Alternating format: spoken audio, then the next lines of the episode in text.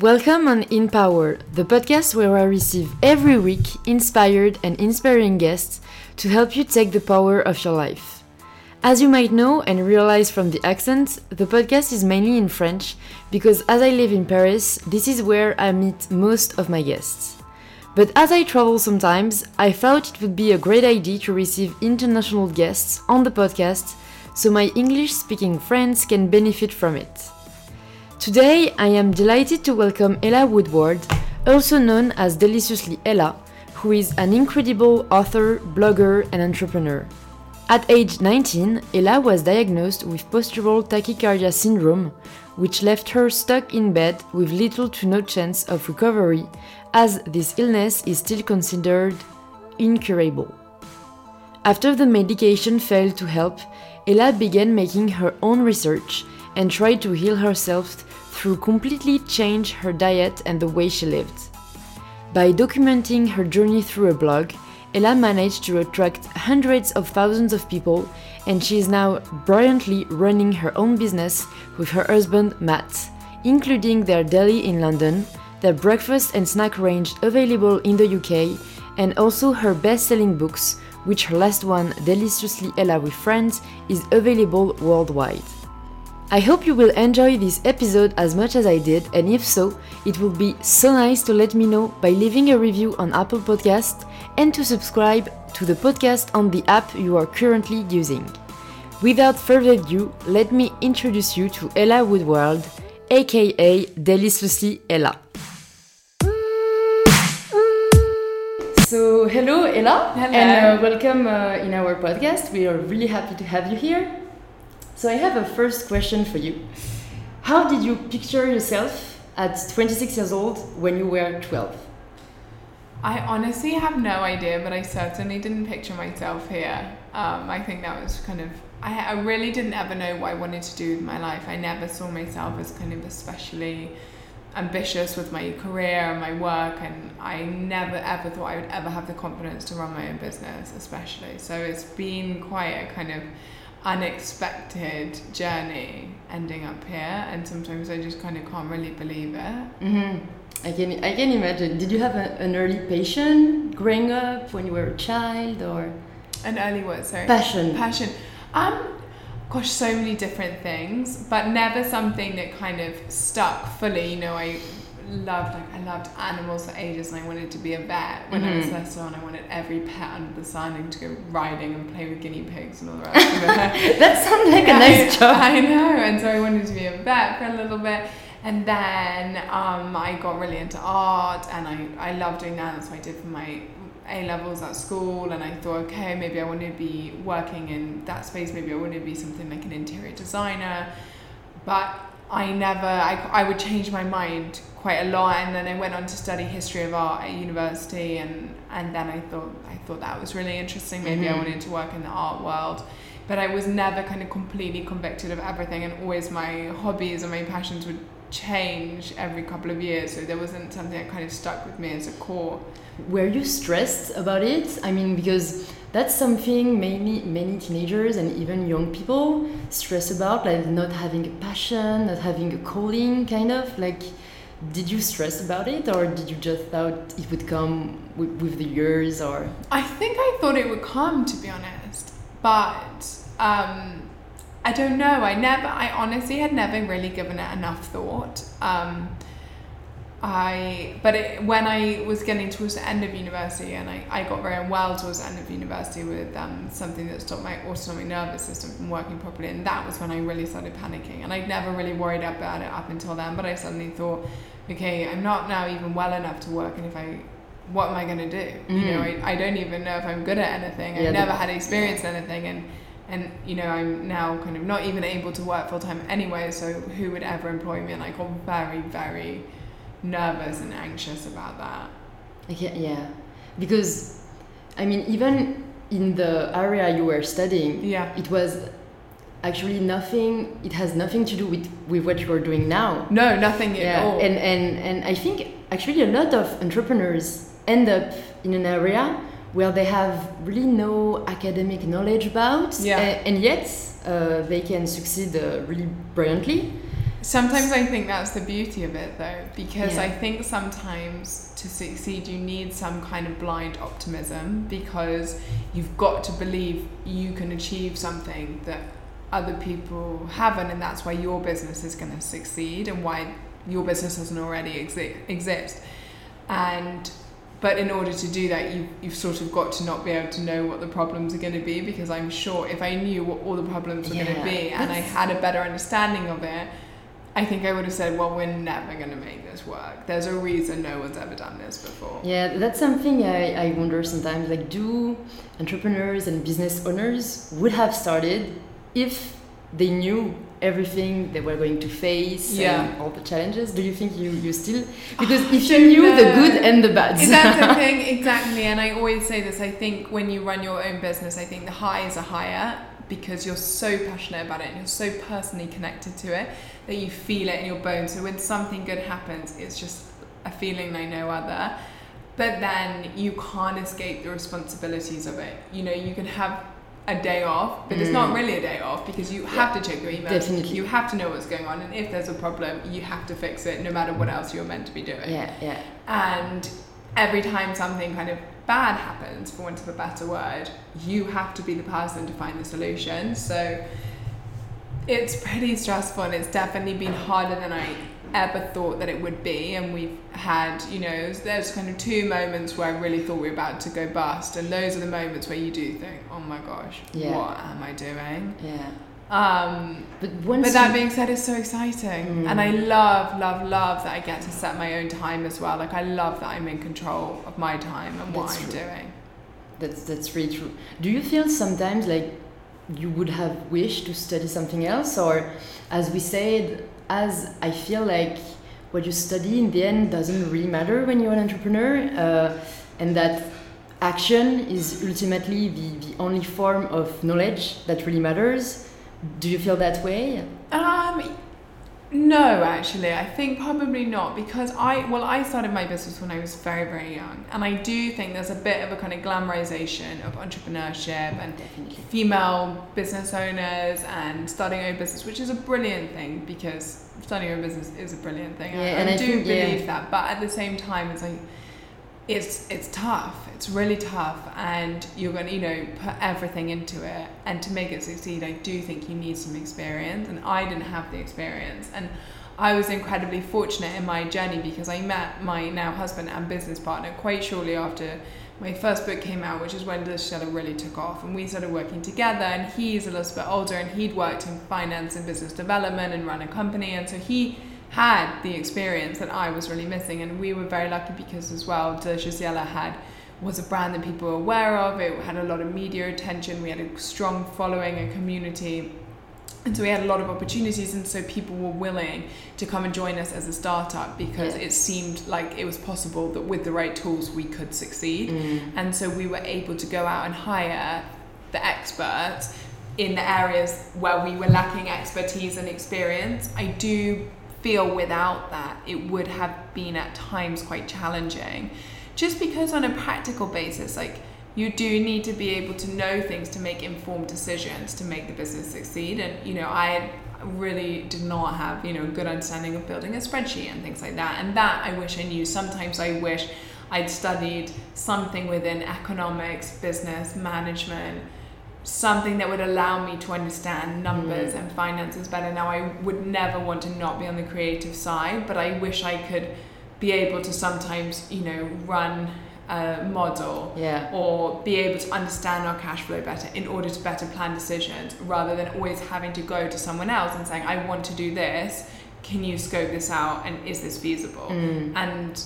I'm, I love having partners, and we can do that together, and therefore we can make the decision together whether or not something works. But I I do always kind of say to everyone that I do think either you're going to need someone in your team or a partner who brings experience or knowledge that you don't have, or you've got to go learn it, because you can't really make all of it up as you go, or you'll run out of money. Mm. You know, you won't make the right decisions on your margins, and you won't be able to grow the business without selling loads of shares, and then you'll end up owning a very, very tiny proportion of it, and you'll spend your life. Yeah, but I think, yeah, I think you made the right decision surrounding yourself with people who had this knowledge, Because really, like, do you think you would be so creative and maybe so uh, naive if you had studied all that business part? And exactly. That's something I think about sometimes, because it's really kind of the rational versus totally. The irrational. Completely. And I we, I definitely find that sometimes, like, with my colleagues, I'm like, we're going to do this. And they're like, oh gosh, you know, I'm that's really not possible. And we're like, no, we're going to do it, and we're going to find a way to do it. And you just have that kind of blind belief that you can do it and you will mm-hmm. do it. And if you've worked in the industry for a while, you're just a little bit more realistic, to be down honest. To earth, exactly. exactly and therefore you think, no, that's not possible. Right. There is a balance to find. Exactly. And so I think working with the two different areas together allows you to get to a kind of sensible point where you push yourself and you push the boundaries and you try and do things that other people haven't done before potentially, but you also do it in a kind of measured, rational, sensible, modelled out way, doable in exactly and then hopefully that means you're making the right decisions to succeed in the long run rather than just for tomorrow. Yeah, definitely. And as you said, in college, uh, so at twenty years old, I think, to be specific, yeah, uh, you were diagnosed with, um, let's see if I say it okay, right. It's not the easiest. Postural tachycardia syndrome. That is yeah. right, well done. Cool. Yeah. So a uh, degenerative illness. And I know you really talked a lot about how cooking helped you yeah. and how it was kind of your therapy. But I actually wanted to, to talk about how it was before you get to that stage where yeah. you wanted to, to get out uh, of this mindset. Yeah. Because I think uh, dealing with an illness, whether it is at twenty or fifty years yeah. old, can be really hard, and and not really many people talk about it. Yes. Um, so I wanted to know which advices you would you would say and you would tell people going through this uh, hard time right now.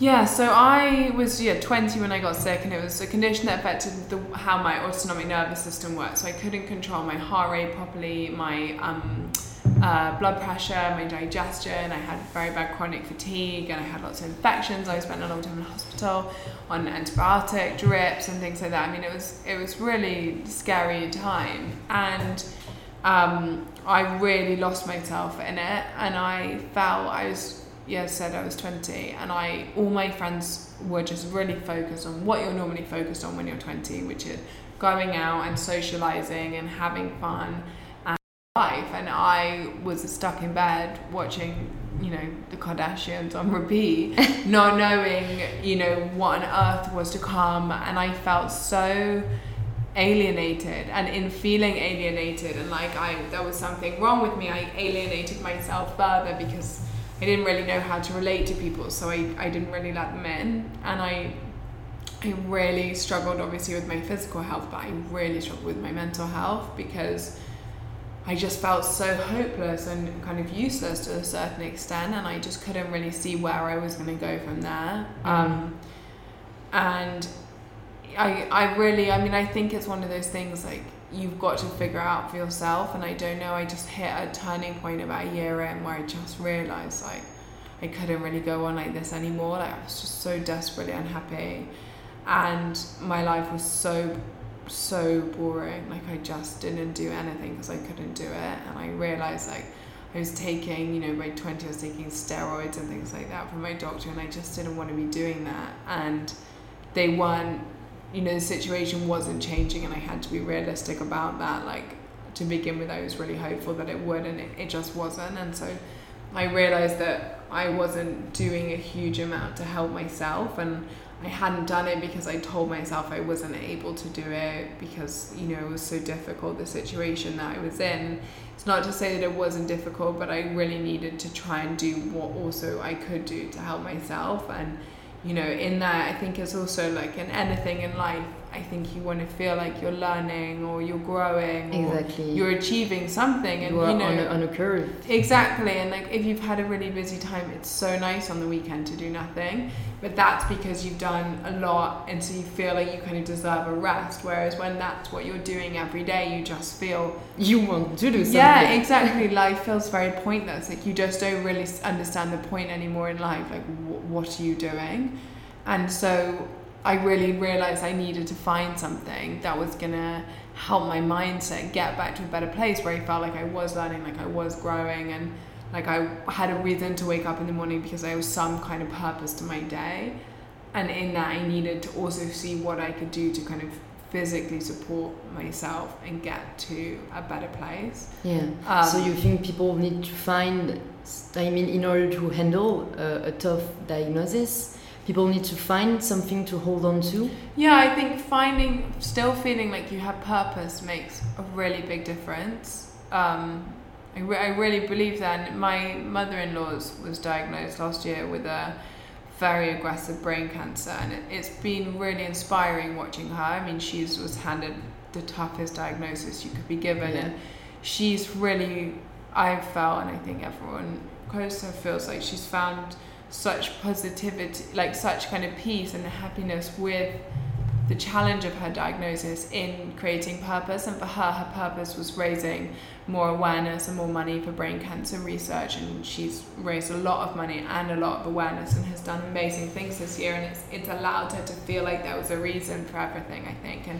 yeah. I do really believe that, and I've definitely seen that with people, that you've got to dig really deep to find that when you're in a difficult place. But I, I do really believe it makes a very big difference, because as soon as you lose a reason for waking up in the morning and purpose of your life, mm-hmm. then I think it's really easy to just feel completely worthless. Definitely.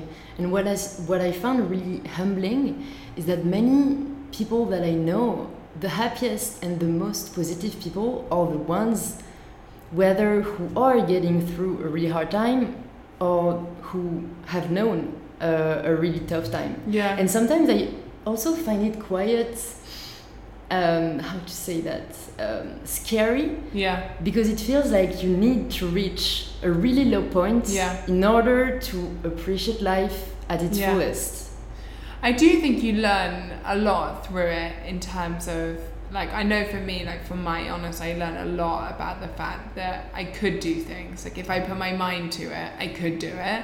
And, you know, there was always an answer, and you just got to push yourself harder than you think you could. But learning that you have that resilience, I think, is a really empowering thing. And I think that's been a really helpful thing for me. And I think, but this year we've spent a lot of time with Matt's family um, through his mum's illness. And I've learned more from them than I have done from anyone, I think, in my life, in terms of that sense of gratitude. Mm-hmm. And, like, you know, even now it's a, it's a very difficult place with it, and, you know, they still are saying, like, you know, aren't we just lucky to all be here today? And they really are. Like, they're genuinely just grateful to wake up that day, it's blue sky outside, and they'll all be there together. And there's just genuine, really heartfelt gratitude for that. And for me, it's put everything into perspective. And, like, I know with work, like, I used to get so worried about things, and when things would happen, I'd say, oh my gosh, this is, you know, a problem and all the rest of it. And then you realise, like, it's not, there's a solution. Like, and the more time you waste worrying about what the problem is, the less time you spend focusing on finding a solution, mm-hmm. and then just dealing with it. And actually dealing with it is the best way to do it.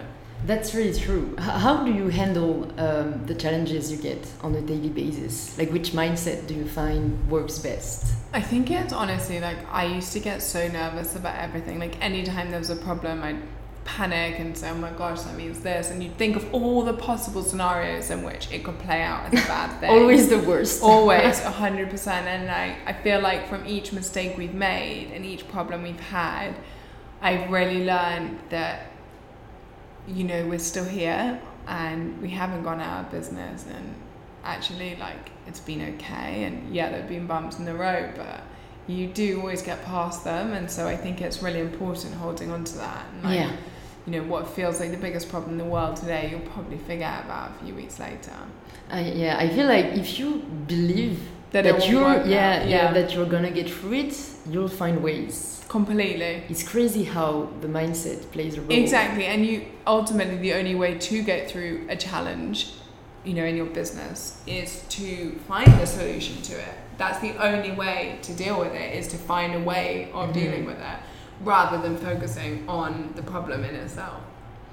And I was also wondering, um, so because you started the blog, yeah. uh, I think it's a year after you were diagnosed. Yeah. Um, was it for you a way um, to make yourself accountable, or was it a way to connect to people, as it was a really, you know, isolating time? And initially, it was a way of creating purpose in my life, in the sense of like I would wake up, I would think about what I was going to cook, I would try it a few different ways, I would photograph it, I would edit the photos, I would upload the photos, I would do the blog. So it was kind of really about finding purpose and um, sort of trying to help myself, and as you said, I think a sense of accountability, because I'd committed to changing the way I ate and changing the way I lived, and this was a way of saying, okay, you know, I, I am actually doing that, I'm going to share, I'm going to keep doing it, rather than I'm just going to do it for a day.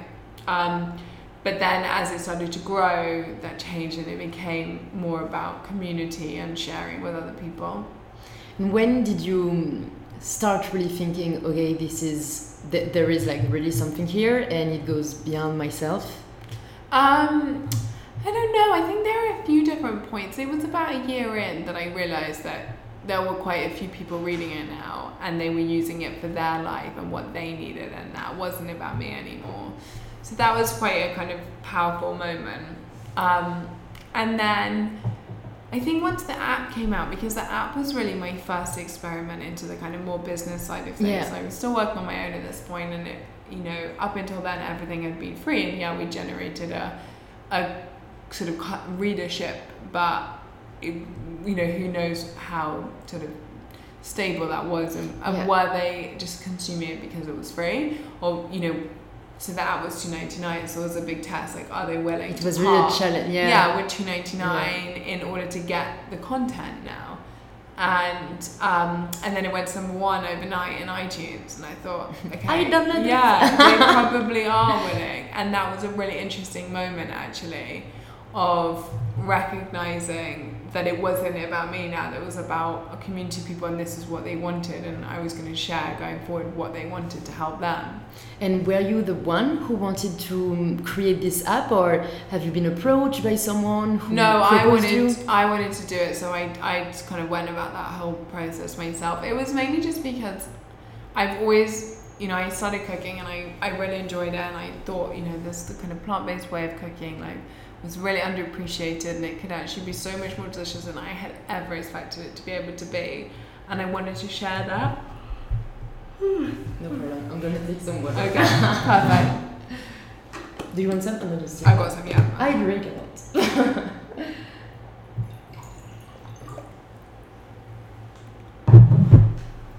So I realized I wanted to share this kind of plant-based way of cooking, and the blog wasn't the best way of doing that. Great as it was, it was the most amazing springboard.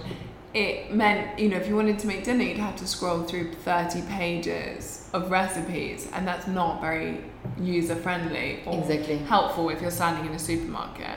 So this was really about making it a much more useful resource, something that people could tap into very, very quickly. And you were also very present on social media, yeah. and it has been a, an incredible showcase for you and your work. But I feel like some... I think social media is much more of a way uh, than an end, uh, really a mean, as yes, we say in French. And how how did you, when did you realize that, and how would you help people realize it? Because I feel not everyone today realize that, that yes, it can be a mean and, and not an end. Yes, I, I completely agree. It's interesting. I started social media. That was when it, that was really to make myself accountable, because I was doing the blog and I was enjoying it, but I was sharing maybe two recipes a week, and so the other five days I was like, oh, what do I do? You know, do I just the make T V is calling my name. Yeah, and do I just make the same thing every single day? And so starting on Instagram meant, okay, well, I'm going to make a new breakfast today, because then I have a new picture. I wouldn't have a new picture if I didn't do a new breakfast. Likewise at lunch. So it got me cooking more, experimenting more, which is really great. And that's when I started it. And then it started to grow. And as I said, then from there, people started asking for cooking classes and workshops. So I started doing that. And then there was the app. And then on the back of the app, I was approached to write my book. So I wrote my first book. And that came out in January twenty fifteen. And that was just such an unexpected bestseller, and it became like the fastest selling debut cookbook ever in the U K, and I mean it was ridiculous. And that was when the community changed, because up until that point it was quite a niche community. It was very much kind of two-way engagement, and after that point some people started talking kind of about you rather than to you, and lots of people started coming and saying, oh, I want to work with you and collaborate and, you know, pay you to advertise X, Y, and Z. And I just, it was so clear to me so quickly that that wasn't, for me at least, a kind of tangible long-term career. I never wanted anything I did to be a kind of flash in the pan, and it just really felt, I couldn't see what it was going to be in the long term, because you are so at the hands of other people. You know, someone's marketing company or, you know, head of marketing wants to have this story for the product this month, then they'll want to work with this person, and if it's the next story the next month, they'll want to work with this person. And so your career is completely out of your hands. Exactly. Completely. You're not the decision maker no, in the end. Not at all. Your, your career is completely in the hands of other people, and you either do what they want or you don't. And it also felt to me just a little bit sometimes disingenuous, because it was just so random. Some people were like, oh, can you advertise a mattress? And I just thought, but mm. my channels are about healthy living, particularly cooking, so this is very, very tenuous. mm. And it just didn't, I couldn't see what the long-term play was. And I always wanted our social media channels to be inspiring to people and helpful to people, and I just felt as soon as I did that, that you would slightly lose that. Yeah, I and it would just become a kind of advertising exactly. channel for other people. Product and placement. Kind exactly. Of and yeah, I've worked with a few brands that I really like, and we've done collaborations, and we've, you know, done product lines with them and things like that. But that's a long-term view. We don't yeah. do like quick advertisements that aren't connected to our brand ever. And I, I just, it felt to me like we could create our own brand and we could create our own business on the back of it. And why would you then sort of hand it over, like rent it out to, you know, twenty different companies mm. every year? And so when you realized that you wanted to do more than ju- just blogging, but I don't even like to say just blogging, because it, it does yeah. take a, a, a long time and, and a great energy to, to do just blog. But so when you realized that, how did you choose where to start? Because you, you had so many options, and it can be tough to know where to start. Yeah, I think it is. I'd always wanted to have a physical space, because I'd always, Deliciously Ella had existed so much online, and I really wanted it to kind of come to life. So that's really why we opened a deli, was to showcase what we were all about in real life. And then from that point, it just was really looking at kind of the business opportunity and what made sense. And it was really clear that products was a really exciting space for us, and that there was a lot we could do there. Mm-hmm. A great demand. Yeah, sometimes you just need to look at what people are asking. Exactly. I think that's the best indicator of, of what you could do, and, and the, the help you can bring. Exactly. And I think it's also about understanding, like, what are your personal goals with it? Because by this point, me and Matt were working together, and we both felt we could do something huge with this.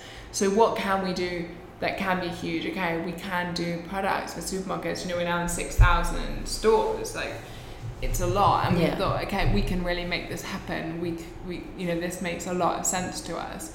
Whereas we were looking at other stuff, like the deli, for example, and there was just no way you could scale it up on that level in the way we That's wanted true. It to. You know, it's so expensive to open a site. So the amount of investment we would have had to go to, in order to be able to do that, would have meant we would have owned almost none of our business. Well, we didn't want to do that. Yeah. We didn't want to bring that many people in.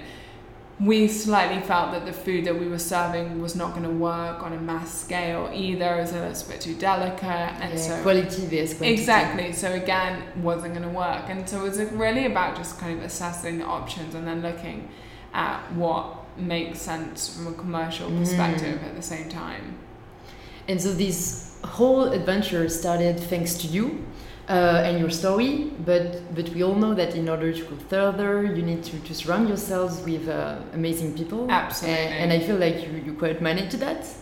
Um, so I wanted to know, when did you start to recruit people, and how do you choose uh, who is going to join your team? Like, what are you looking for in a in people. Yes, I am the biggest believer in team, and I really think that's the only way you can succeed. And I think trying to take your own ego out of it is so important. Like, mm. you can only get so far on your own. You really can. Like, and nobody is good at everything. No one. Like, you can't be brilliant at sales and marketing and that's supply true. Chain and distribution and finance and packaging and branding and all the rent social, and like there's just there's so many elements that comes into a business. You can be good at lots of them, but you can't be good at all of them, and you can't have the capacity to be good at all of them yeah either. And even your energy can cannot no, go everywhere. Exactly, you can't have focus if you're looking at everything. So I think it's really important to take a step back and understand, like, what can you help your business with, and then where can other people do a better job than you. And I always say to people, like, I can be better at being Ella and more authentically Ella than anyone else can, but you know, the guys that we've hired who've had ten years experience working in supply chain and operations are going to be better at operations than I am. So let's let them have autonomy in that space mm. and lead that and direct that, because it would be a big mistake for our business for me to try and hold on to that when I don't mm. I have a lot to learn there. Um, and so it was really after Matt and I started working together, we started really kind of coming up with the team structure and who we needed to hire.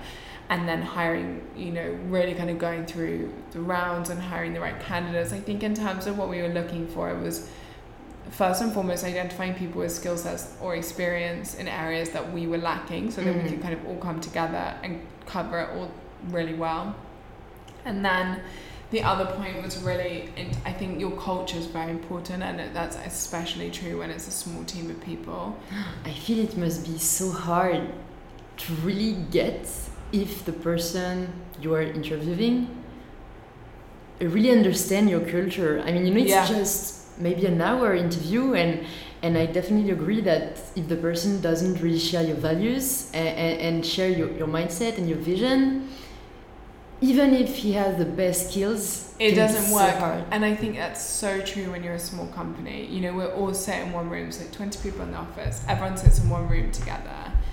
If you have people that really, really have different ways of being, it doesn't work. Or if you have one person that's so loud and outgoing and everyone else is quite kind of level, then that's really challenging. And so we normally do sort of normally three rounds of interviews. Um, we're quite tight yeah. with it, just because I feel it means that you meet, me and Matt meet everyone on their last interview, and then their kind of whoever will be their direct line will interview them on the first round, and then kind of that person's boss will interview as well on the second round, and then me and Matt come on the third. So it's pretty rigorous. It's pretty top secret. Totally. But the thing is, is it takes so much time and energy to hire people. You want to get it right. Like, exactly. Um, Better choose like spend early, more time yeah. exactly, and get the right people, because the right people are the, everything. Like, that's what makes or breaks as a team, I think. Something I was also wondering, um, because it's something I struggle with, yeah. is how do you handle all the ideas you are getting? Yes, I think that's... I read something recently which I thought was really good, which said um, lots of small businesses die of indigestion rather than starvation, because mm. you just want to do everything. Yes. It's so exciting. And I definitely, definitely have been guilty of that. And I think now... it's really just about, like, what's our vision, what are we trying to achieve, and does this really help us do that? Because it's so easy to say yes to everything, and we have been in phases where that's what we do, and you just burn yourself out, and you kind of do a little bit of everything, and you don't do anything quite well enough as a result. Um, and so... yeah, it's really just about kind of distilling down whether or not it sits well with the end goal, and if it doesn't, or... you know, do we really have the manpower to do mm. it? And I think that's what it comes down to a lot, because things can seem so appealing, but then when you don't have enough people to make it happen, yeah. it's and really tough. There is such a big difference between the dream and its realization. Exactly, and everything requires so much more planning and work than yeah. you could ever expect it to. Uh, yeah, I think the more you experience and the more you actually create things, the more you realize it. Exactly. And maybe then you're more likely to get... doable ideas. Totally. On day one, we were literally wanted to do everything, and we said yes to everything. And now, a little bit later, we're a little bit kind of not smarter, but just pickier yeah. about what we do and ensuring that it really does make sense and we've completely scoped it out fully. And uh, I kind of feel like when you're an entrepreneur, you do, you do not really choose what your day consists of. No, never. Oh my gosh. Yeah, honestly. I was I was so shocked when I was in Silicon Valley and that I met a lot of entrepreneurs and yeah. I talked a lot with them. It always seemed like they could not choose what, what their day would, would look like, and like whether it is meetings or calls or appointments. And and so sometimes I feel like they are not really doing what they loved in the first place. And I was wondering if you felt that way and how you, you, you dealt with it. I think that definitely can be the case. You can definitely get very caught up in admin and in doing every day. And as you said, you have a plan for the day and you're going to do this and you're going to do that and you're going to do the next thing. And then you come into the office and, oh, we have a problem with this. And, oh, we just got a call about this. And, oh, why can't you just have a look at this? And like nine hours later, you haven't actually done anything that was on your to-do list, or you suddenly need to have a meeting because you suddenly get this information and you need to act on it today. So yeah, I think flexibility is pretty key. Yeah. Um, I have found at times I'm not necessarily doing as much of the elements that I started off doing and loved doing, but as we've grown again to the next stage, I feel I am slightly back at doing that. Yeah. Um, when you can exactly. hire people that can help you exactly. when you're not. Totally. Last year, I felt like I didn't do any of the bits that I loved really. Like we were way smaller team, and I felt that I was kind of just doing a little bit of everything. And now I feel we have, you know, we now have a finance department and a marketing department and a sales department and creative team, and it means I feel that everything is quite under control on a day-to-day basis, although it's mm. still quite kind of flexible. Um, and as a result, I feel like I'm able to kind of do more of what I enjoy, which keeps me loving it. Yeah, and I think just knowing that it is your kind of baby, exactly. it can get you through these times oh, where you're maybe not doing what you love most, exactly. but you know it will come. And exactly, and you're still getting towards the big picture, exactly. even if it's not in the way that you expected that you would.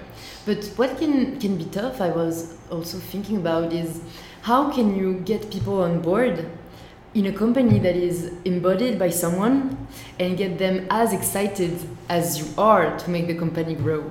Yeah, it's interesting having your name in the company. It definitely is, because it's really hard to escape the fact that it's you, mm. and especially because I started it in a very personal manner, and like people know that it's me as well. It's not just a name, and so it's quite hard to ever divorce that. Um, I don't know if anyone will ever be as connected to it as you are, because you kind of live and breathe it in a different way.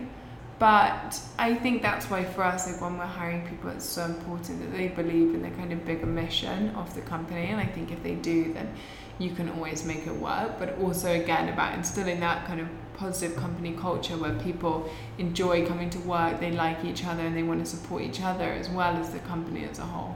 Yeah, I think it's it's easier when you are a company that has a real mission and exactly. a real purpose. Um, right, you're not just coming here to sell things, yeah. you're coming here because we want to get people excited yeah. about eating fruit and vegetables. We think that's important. The yeah. world knows that that's important, so we're going to do that. Yeah, because yeah, I feel your, your mission is definitely like to make people understand eating healthy is not boring, uh, exactly. nor tasteless. And you you know, we have a lot of health problems in the world at the moment, so I feel that people are really on board with agreeing that that's a positive mission for the world. I think it would be challenging if you're not connected to it and you're in a sales role and you're connect- selling yeah, something that's, you don't that's really believe in. That's something I definitely think about as well. Uh, I think then you have other motives yeah. uh, that that is just personal personal decision in exactly. the end. And so about the positive mission you yeah. are spreading, um, let's say someone um, wants to eat a more plant-based diet yeah. but doesn't really know where to start or is afraid to do it not in the right way or to feel restricted. What would be your maybe three top tips um, to help them get on, on that uh, level? Yeah, I mean, I think the first thing is that, you know, it's really important to realize that, like, there's so much advice out there, there's so many ideas, and I think you have to look at everything and then figure out what works for you. And that's like A, how you feel in your body, but that's B, like what makes you happy, like what is your balance, because that is different for everyone. And I think finding that is so important. So taking ideas from everywhere, taking inspiration, but then distilling it down into what actually works for your life and what makes you feel good physically and mentally. And that's not going to be the same for any of us. And that's also mm. not going to be the same every day. Like some days it's going to be more of a salad day and some days it's going to be more of a pizza day. And that's okay. You know, I think coming at it with a really rigid approach is when it becomes difficult. It's much more about trying to include more brilliant foods in your life than it is about saying I'm never going to eat this again.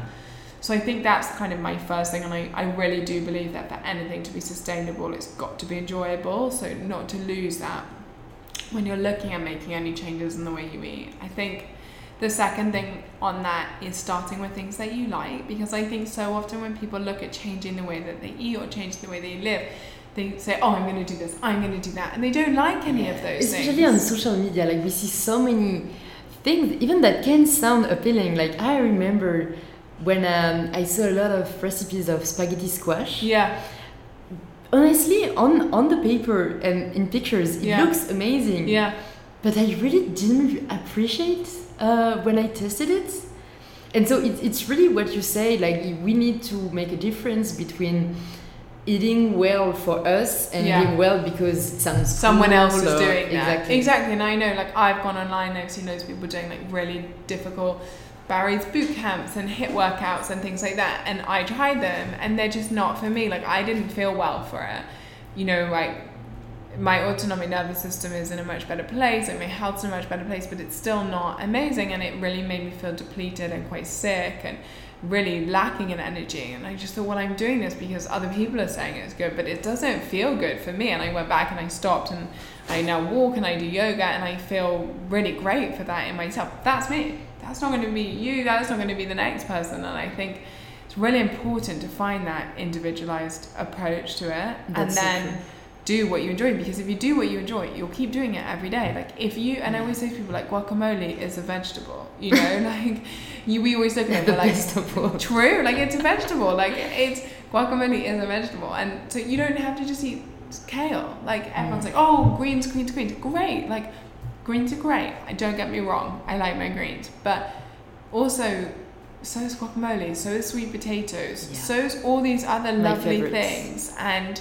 So don't feel like you're only being healthy if you're having like a massaged kale salad, mm. you know, that's not true. Mm. You can have lots of different things which are very good for you in different ways. It's just that even the word with the word healthy, there's not really a definition to it. No, you there know? is no and definition. I think that's the issue, because it's really just the interpretation everyone makes of it.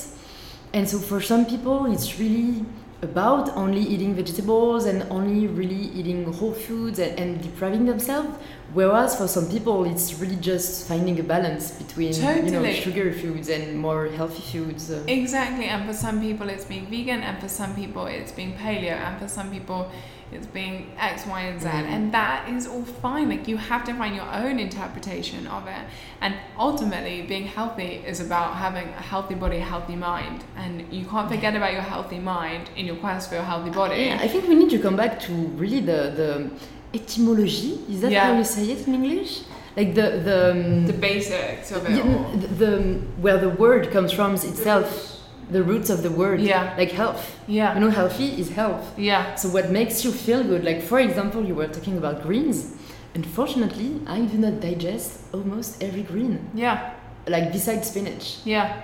And so that's not really healthy for me, because no. I feel bad when I eat broccoli. Exactly. But also, if you hate something, that's not healthy for yeah. you either, because if you're feeling like what I really want to be eating is pasta, and instead you're like forcing yourself to eat a kale salad, but why don't you make a pasta and then put sauteed courgettes and, you know, wilted garlic, spinach and peas in it with like a green pesto or something. Mm. Like, still have your pasta. You could just add a couple yeah, of greens to it. It's like, really about finding twists. Exactly. Like, make a delicious tomato sauce with fresh basil and fresh tomatoes and garlic and onion. Delicious. I'm like, hungry now. Yeah. And so I just feel like we are very quick to put everything in a box, and as you said, define healthy as meaning X, Y or Z, and it never will happen. So we need to stop trying to do that and just do what makes us individually feel good on any given moment of any given day.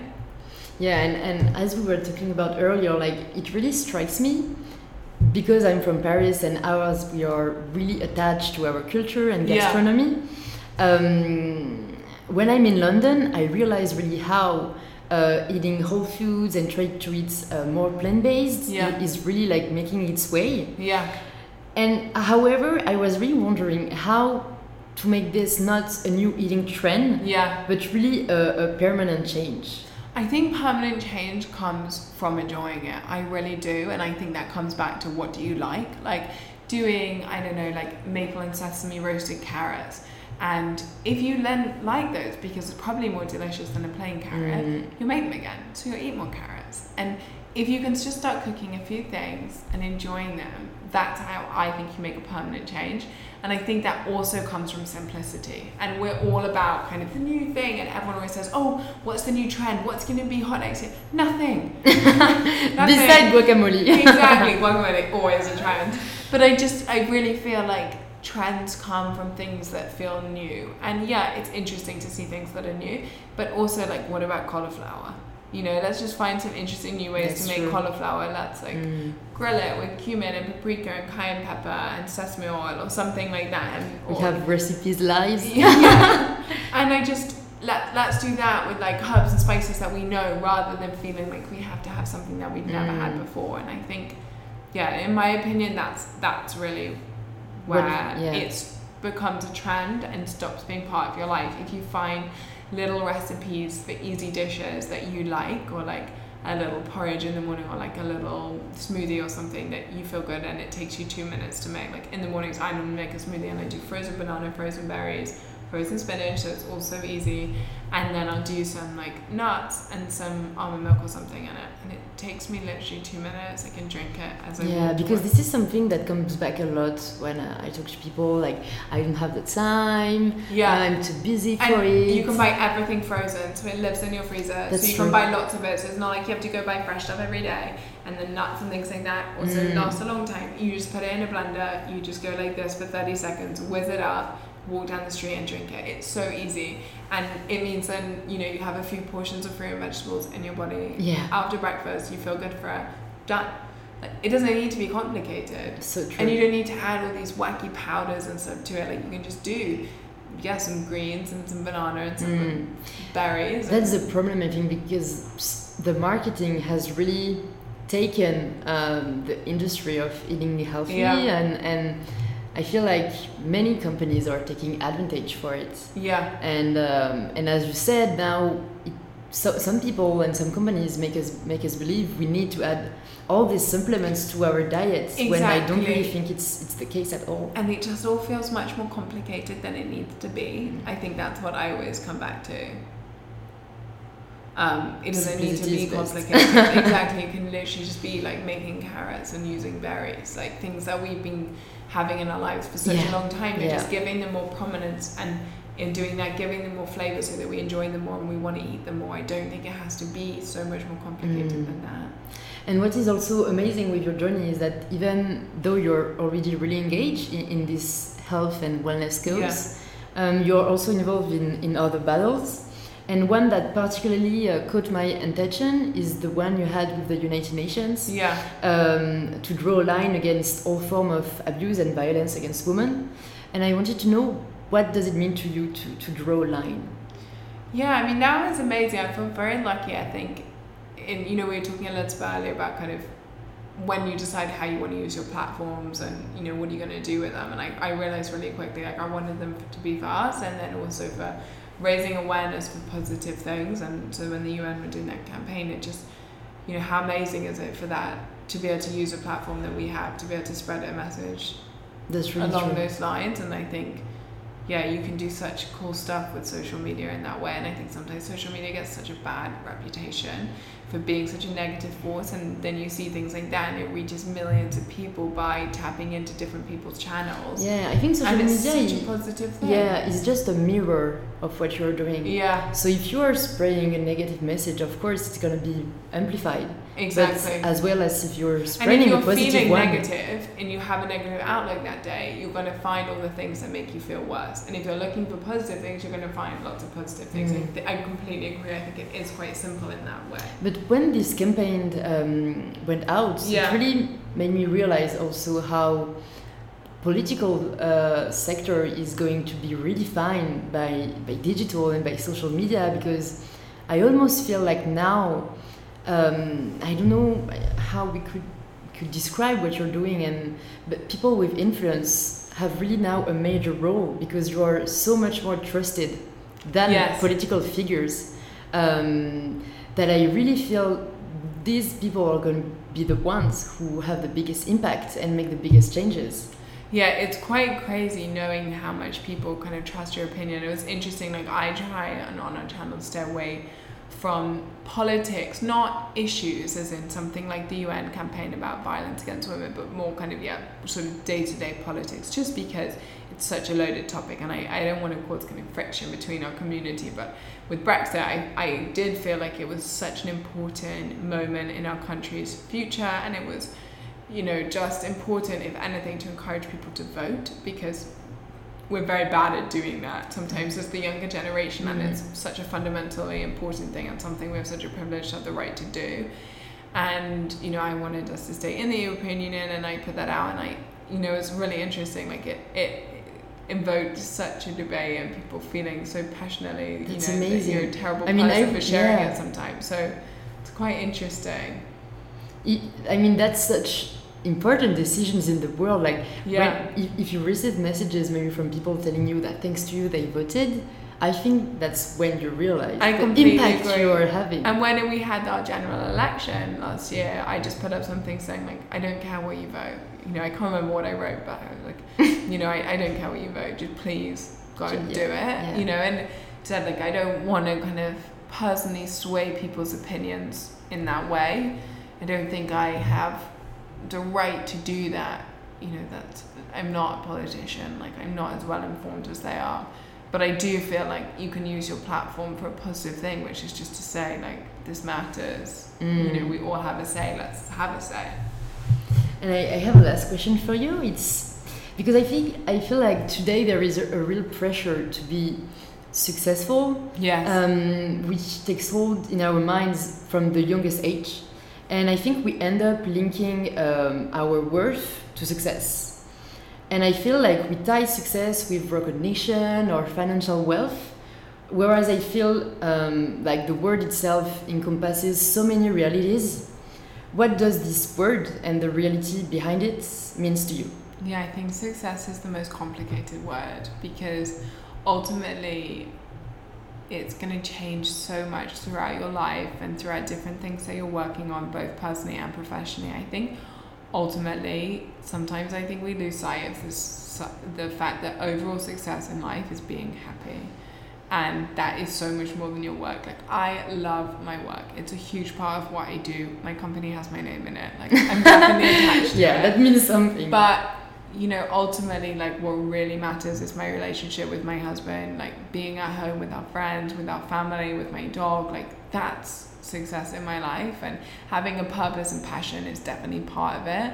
But I feel as soon as my success is fully and solely connected and defined by my professional career, that's when there's a pressure on it, which is just too much almost. It feels like you're going to crack. Because mm, mm, mm. if you, it's like, if you don't make that happen, you're a failure. You're not a failure. You didn't quite manage to make something work. Exactly. You as an intrinsic whole, as a person, are not therefore a failure. And I think we're not always great at keeping sight of the fact that success in our life is a multitude of different things. It's how are you as a person, as a partner, as a, you know, being in someone else's life. Are you a positive influence? Like, that's a really important part of success. Like, do you wake up every day happy? Yeah. If you don't, you're not successful. We need to do something about it. Exactly. And I think, yeah, it's very easy to lose sight of those things when you get very caught up in work. And I definitely have as well. And I've woken up and I'm like, I'm not happy. I think it's also because of the comparison now. Totally. It's so easy to have, and how we feel looking at someone's account or, or talking with someone, how they manage it all. Exactly. When, I, when no one really does. Exactly. And I think what's very interesting is we live in the world of the Kardashians and the reality era. And so we believe that when we see bits of someone's life or an interview or a social media account or a podcast or anything that we're seeing, we know them now. Yeah. And it's just not true. And it's not that people are inauthentic or they're lying. It's just that not even on the Kardashians do you get a twenty-four seven oh, yeah. insight into someone's life. And therefore, I think when we compare ourselves to people, we're not comparing ourselves in a fair way, because we're seeing their successes. You know, like, we'll have problems in our business. I'm not going to share them on social media, not because I'm trying to hide them or I'm covering them up. I'll talk to anyone about them, but because it's not appropriate. Mm. You know, we have lots of professional relationships. We have a team of people. You know, they can't all know something when something wrong happens. Like, that's not professional. Like, that doesn't work. And likewise, like, when things are playing out in your life, like, as I said, when Matt's mum got so ill last year, you know, she was a public person. She was a politician. Like, she didn't want people to know at that point. I'm not going to be, like, live tweeting from the hospital how I feel when their family are going through the most challenging period of their life. Like, that's not right. Mm. And so I think that's what's so interesting. And people then look at it and they're like, you're so successful, you've got this, you've got that. And I'm like, no, I'm crying into my porridge because my parents are getting divorced. But I can't tell you that now because they haven't told anyone. Mm. It's not my place to go and talk to a million people about the ins and outs of my parents' divorce. Like, and I think that's what's really interesting, but people therefore assume that everything is what it is on the surface, and it's not that people are lying, but it's that some of it's not your yeah. story to tell, or it's not appropriate to tell within the public space. Like, you would never... And we choose what we share. Totally. Like, if you break up with your boyfriend or whatever it is, you're not going to walk down the street and, like, bump into some friend of a friend and they're like, how are you? You're not going to start crying and be like, well, you know, today is a really bad day. Like, you just be like, be oh, so I'm... Cool. Exactly. Be like, oh, I'm really nice to see you. Yeah, I'm so glad you're well. Bye. You know, you're not going to go into a cafe and order a coffee and, like, tell the wait, you know, the waiter's like, you having a nice day? And just like, yeah, thanks so much. I hope you are too. You're not going to start telling him. And I think that's the thing. Like, we all kind of keep things personal because they are personal. And I think sometimes the world that we live in of connectivity makes us feel like failures because we feel like those things aren't happening in other people's lives. But they are. They just don't want to share them with the world because yeah. by and large, those are things we keep quite close to our chest. I think it's human nature because you protect your vulnerability and the people around you. Well, thank you so much, Ella, yeah, for this podcast. Pleasure. It was amazing to talk with you. So we have many places to send our listeners. Uh, so if they are in the United Kingdom, they can go, well, have lunch or, or breakfast at yeah. your deli, yeah. um, which is on Wigmore Street. Wigmore Street, exactly. So we're right behind Oxford Street where Selfridges' offices are. And now they can also have uh, snacks or breakfast ranges. Yeah, from in, all the supermarkets in the U K. That's so cool. And yeah. for all our international listeners, we can, of course, follow yeah, your adventures on Instagram. Exactly. All the recipes online, on our social media, on our app as well, which is available on iTunes.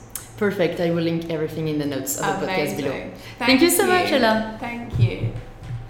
I hope you enjoyed this episode with Ella. If you did, this is now your chance to support the podcast by subscribing to it and to talk about it around you to your friends or family. I will leave all the things we mentioned in these episodes in the show notes of the podcast, and I will talk to you really soon in another English episode of In Power.